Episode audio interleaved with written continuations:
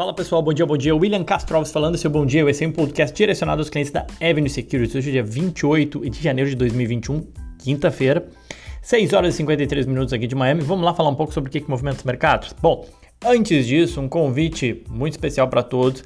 Live hoje às 19 horas, a gente vai falar um pouco sobre a nossa seleção Avenue, aquele relatório com 35 ideias de investimento para sete perfis diferentes. Imagino que algum deles, desses perfis possa ser o seu.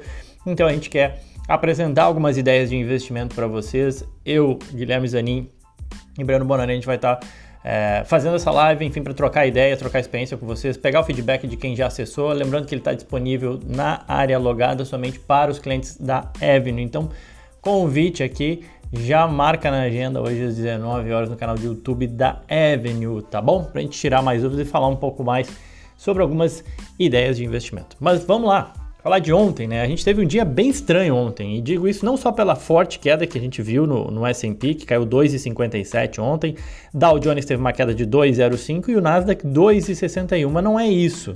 Faz parte do mercado cair, né? É normal, acontece, tá?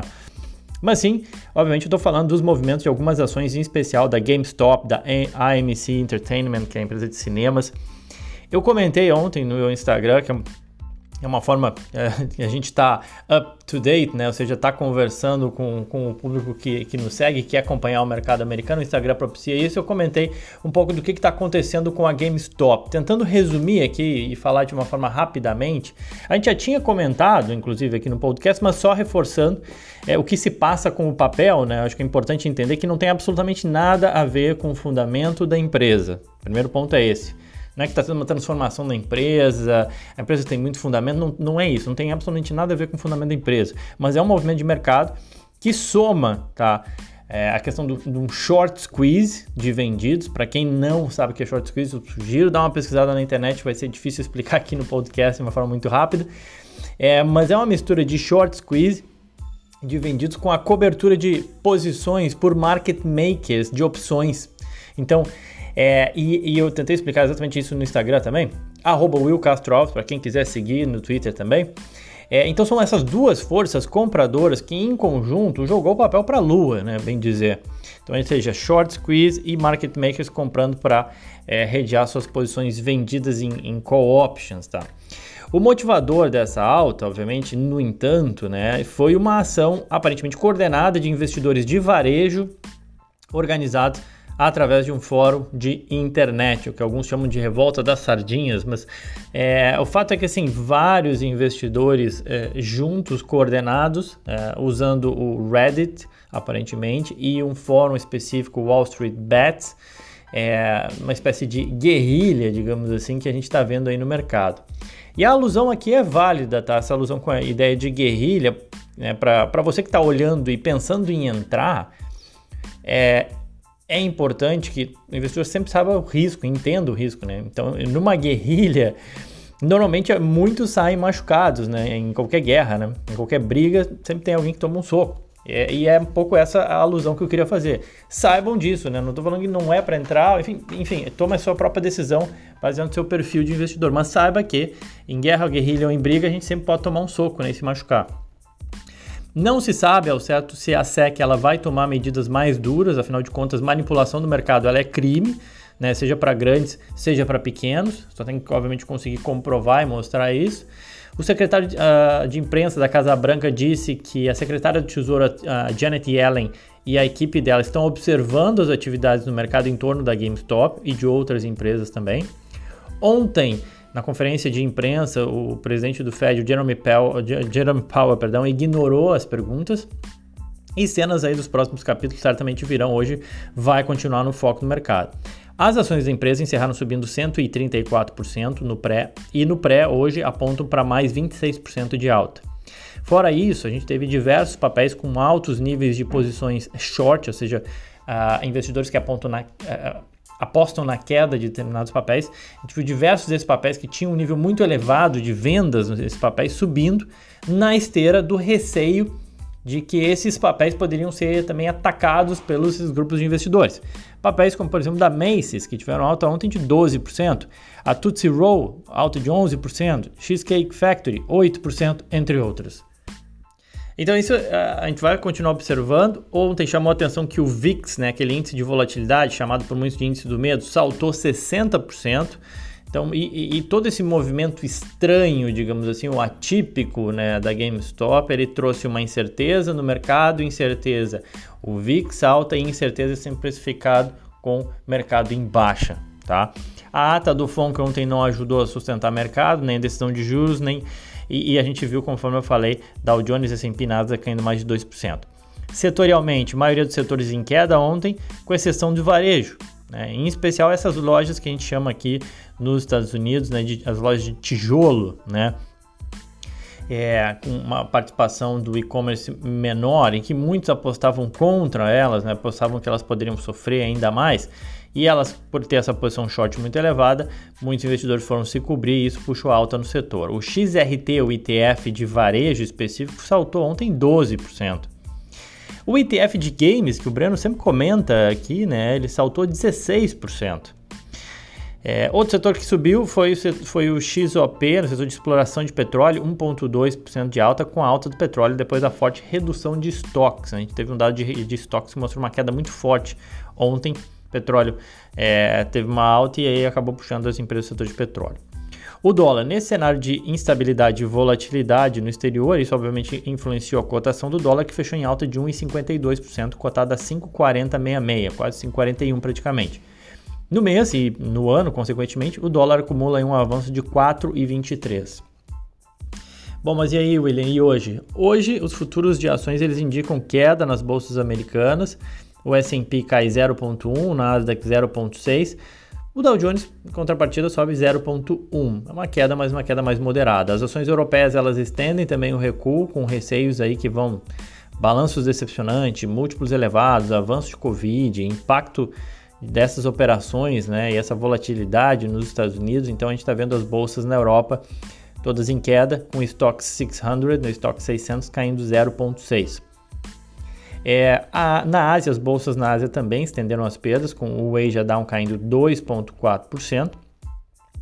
O petróleo cai com esse estresse também nos mercados, uh, que acaba ofuscando ontem né, a queda muito forte do, dos estoques, mostrando uma demanda né, pelo petróleo, mas acaba sendo ofuscado por essa volatilidade e incerteza no mercado.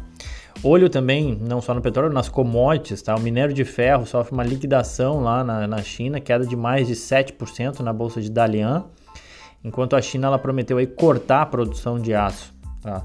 Os metais todos recuando na Bolsa de Londres. E o índice dólar tem a segunda alta seguida, tá? E pares aí do real, como o rand, ou, o rand sul-africano ou peso mexicano, tem também quedas frente ao dólar. Então tudo indica que poderia haver mais valorização do dólar hoje. Mas enfim, estamos começando só o dia ainda. Na agenda, a gente segue uma bateria de balanço. A gente tem hoje Mastercard, Comcast, McDonald's, Gigante do Tabaco Altria, Southwest Airlines. Uh, e ainda, depois do fechamento de mercado, a gente tem a Visa e a Mondelez. Só para citar algumas, tem várias outras empresas reportando resultado. E vamos aos resultados, a eles, né? Lembrando que daqui a pouco no Arm Up Avenue, eu e o Breno, a gente vai comentar melhor, mais detidamente os resultados que eu vou falar aqui rapidamente. Começando aí pelo Facebook. Facebook bateu todas as estimativas de mercado, tá? O resultado ele superou em todas as métricas. Eu vou falar algumas métricas que vocês vão ver, todas eles bateu. O mercado esperava 26,4 bi de receitas, eles alcançaram 28 bilhões de dólares de receita no quarto trimestre de 2020. O mercado esperava 3 dólares e 22 centavos de lucro por ação, eles entregaram 13,88. O mercado esperava 1,83 bilhões de usuários ativos diariamente no, face, uh, no Facebook. Eles entregaram 1,84. 83, 84. Né?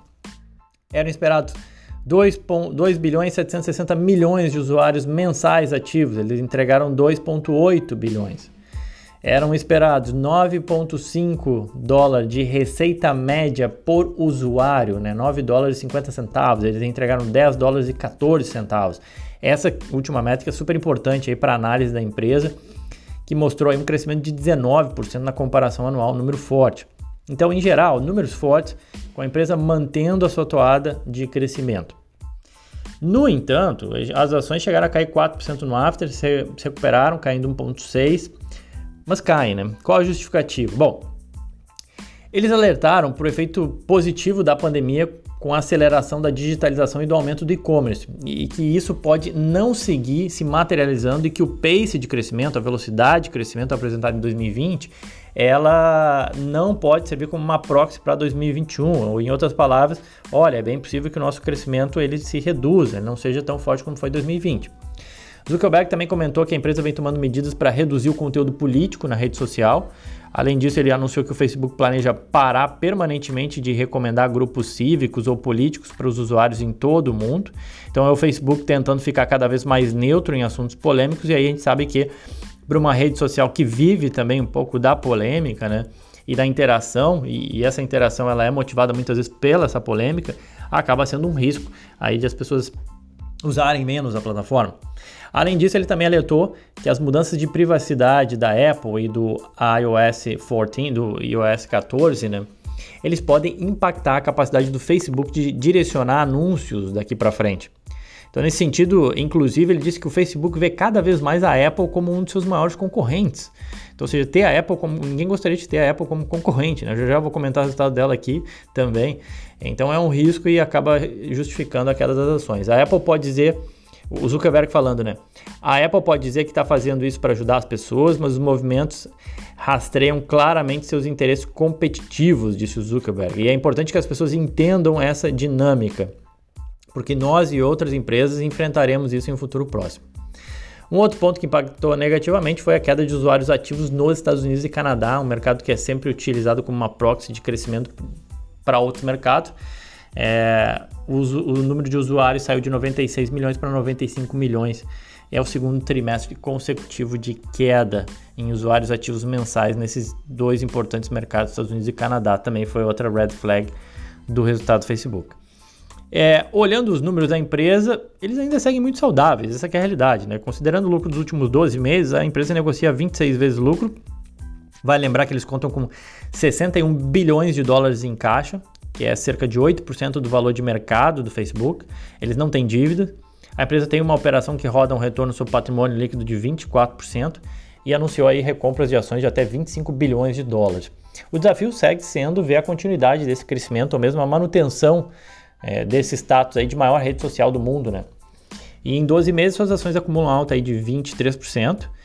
Desde as mínimas de março do ano passado, quando o papel alcançou aí 150 dólares, a gente já tem uma alta de 82%, então a queda também é uma pausa aí para respirar.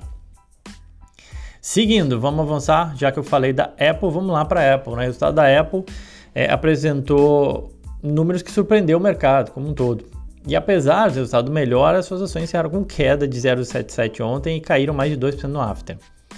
Bom, os números da Apple, a Apple apresentou o maior trimestre em receita de todos os tempos, foram 111,4 bilhões de dólares de receitas em um único trimestre, uma alta de 20, 21% na comparação anual, batendo as estimativas do mercado.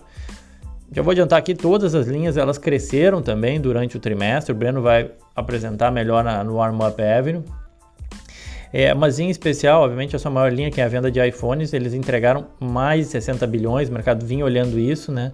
Possibilidade de entregar mais de 60 bilhões de receita, entregaram 65,6 bilhões de dólares de receita só da venda de iPhones, crescimento de 17% no trimestre. É, em segundo, e tão importante quanto, a receita de serviços, né, que é um negócio que vem aumentando muito na Apple, ficou em 15,7 bilhões de dólares, com uma alta de 24% na comparação anual. Receita de iPad, Mac, MacBook e outros produtos também foram bem, crescendo iPad 41, MacBook 21 e outros produtos 29%.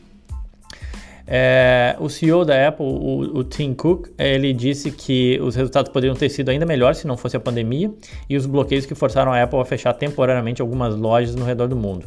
Vale lembrar né, que, mesmo dando a opção de muitos clientes comprarem online, é, já há um bom tempo, né, as lojas da Apple ao redor do mundo, elas movimentam muito turista, né, e elas acabam sendo responsáveis por uma parte significativa do engajamento da receita da companhia. É, bom, a Apple entregou um lucro por ação de 1 dólar e 68 centavos, uma alta aí de 35% frente ao trimestre anterior, muito forte.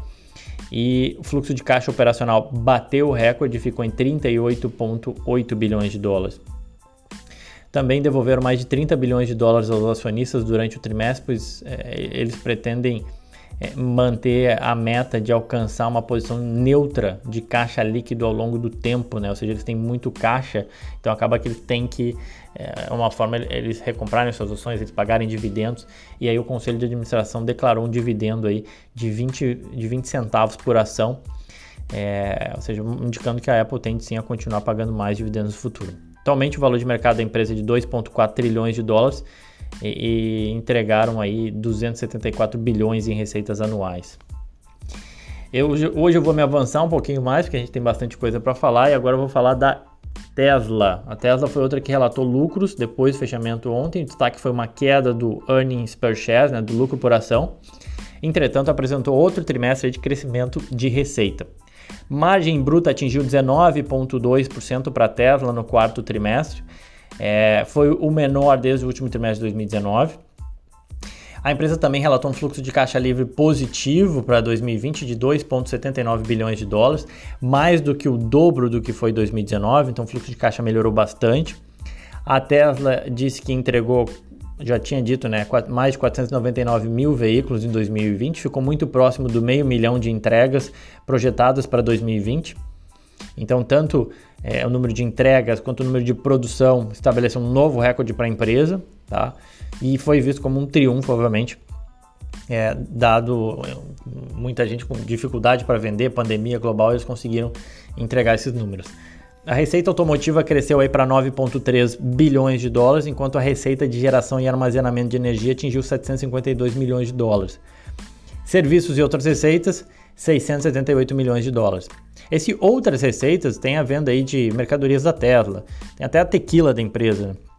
Né? Tem roupa, tem acessório e tem os, os acessórios para os veículos, né? como por exemplo o adaptador de carregamento de carro e por aí vai.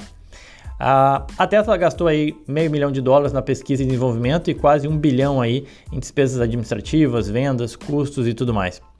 Eles deram algumas projeções, né? Eles falaram que em, em, em, algumas projeções que ficaram um pouco vagas, eu vou comentar um pouco melhor isso no Warm Up Avenue, e talvez decepcionou um pouco é, os investidores. As ações caíram aí cerca de 3% no after, repercutindo também, obviamente, esse anseio né, por mais informações que acabaram ficando muito vagas, tá? É, vale lembrar também que a empresa tem um valor de mercado de 890 bilhões de dólares e já subiu 674% nos últimos 12 meses. Então essa alta de 3% ela também é, é justificável, tá bom? Me estendi um pouco, mas uma, por um motivo tinha bastante coisa para falar. Convido todos hoje, o Warm Up Avenue, daqui a pouquinho às 9h30, a gente vai falar um pouco mais detidamente aí desses resultados que eu comentei aqui. É, desejo a todos um ótimo dia. Era isso, aquele abraço.